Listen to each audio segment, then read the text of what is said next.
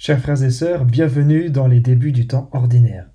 On sort des mystères divers et variés qu'on contemple sous toutes les coutures pour s'atteler au travail de toute notre vie, la sainteté.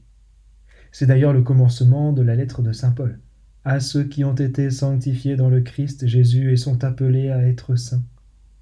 Ça nous montre bien que l'ordinaire de la vie chrétienne n'est pas fait d'exploits merveilleux qui en mettent plein la vue.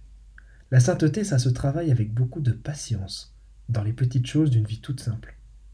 Et pour cet apprentissage, la liturgie nous fait progresser à l'école des disciples de Jésus qui appelle au fur et à mesure du dévoilement de sa vie publique.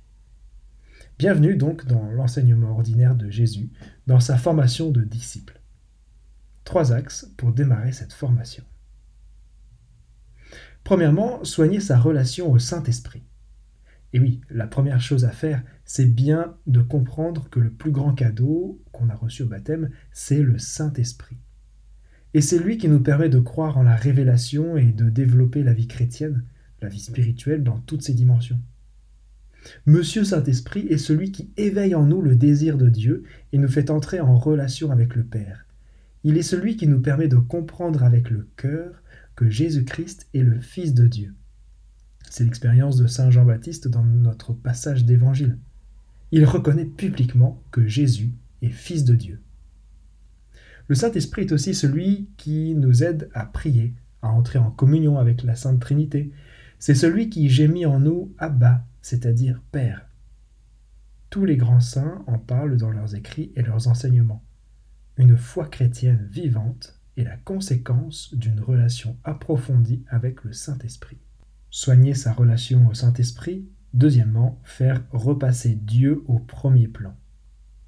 Les chrétiens, on a souvent du mal à dire ce qu'on a dans le cœur. Quand on parle de Dieu, le discours est très souvent rabaissé à du jacadi. On en vient quasi systématiquement à la religion et à ce qu'elle porte de négatif, ou bien ce qui semble négatif quand on ne la connaît pas bien. C'est comme les sportifs ou les ascètes qui parlent de douche froide. À première vue, ça ne vend pas du rêve. Il n'y a qu'en essayant avec un but qu'on comprend les bienfaits. Donc pour nous, l'objectif est de parler d'abord de sa relation avec Dieu et pourquoi elle est source de joie. L'homme qui vient derrière moi est passé devant moi car avant moi il l'était. Saint Jean-Baptiste dans l'Évangile. C'est notre objectif missionnaire. Jésus-Christ n'est pas un produit commercial. Il est vrai Dieu et vrai homme. C'est nécessaire de le remettre au premier plan avant de parler de l'Église et de ses imperfections. On aime Jésus qui a transformé notre vie. Et pour le suivre et progresser dans sa relation avec lui, on se reconnaît membre de l'Église qui nous aide à mieux le connaître. Ce n'est pas l'inverse. C'est d'abord Dieu qui a bouleversé notre cœur par la rencontre avec Jésus. Soigner sa relation au Saint-Esprit, faire repasser Dieu au premier plan, troisièmement, être la lumière des nations. C'était dans la première lecture. C'est trop peu que tu sois mon serviteur pour relever les tribus de Jacob, ramener les captifs d'Israël. Je fais de toi la lumière des nations. C'était le thème des JMJ de Toronto, si je me souviens bien, et c'était un thème cher à Jean-Paul II. D'ailleurs, Jésus le dit lui-même à ses disciples. Vous êtes le sel de la terre et la lumière du monde. Mais l'étape d'avant, c'est d'être un bon serviteur. Tu es mon serviteur Israël, en toi je manifesterai ma splendeur. La fidélité est une qualité essentielle pour rayonner.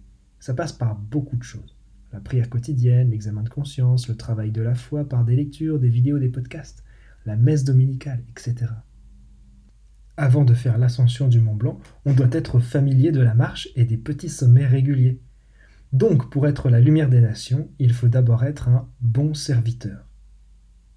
Avant d'évangéliser tout le bassin méditerranéen, les disciples ont passé trois ans auprès de Jésus. C'est en quelque sorte notre pèlerinage de chrétiens. On reçoit le baptême qui nous lance sur le chemin de serviteur, et puis après, il y a la confirmation qui nous donne la grâce du témoignage lumineux. Mais parfois, avant de restimuler la grâce de la confirmation, on a tout de même besoin de reprendre les bases baptismales. Soigner sa relation au Saint-Esprit, faire repasser Dieu au premier plan, être la lumière des nations. Conclusion. Je vous cite le Concile Vatican II sur le sens de l'année liturgique. Notre mère, la Sainte Église, estime qu'il lui appartient de célébrer l'œuvre salvifique de son divin époux par une commémoration sacrée à jour fixe tout au long de l'année.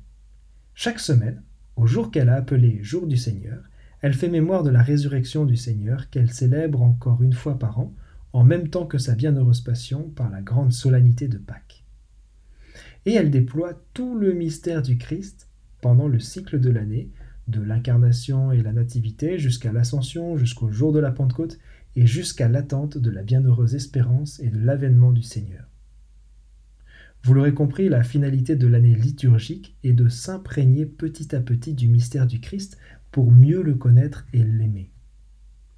La liturgie est pédagogique pour mieux entrer dans la vie de Jésus. Elle demande une certaine fidélité et elle demande aussi un déploiement spirituel par bien d'autres moyens que chacun trouve en fonction de sa sensibilité. Je souhaite à chacun de pouvoir s'associer à l'école des disciples de Jésus pendant le temps ordinaire, je vous souhaite de vivre et de renouveler cette expérience de la rencontre de Jésus-Christ, rencontre bouleversante pour notre existence. Amen.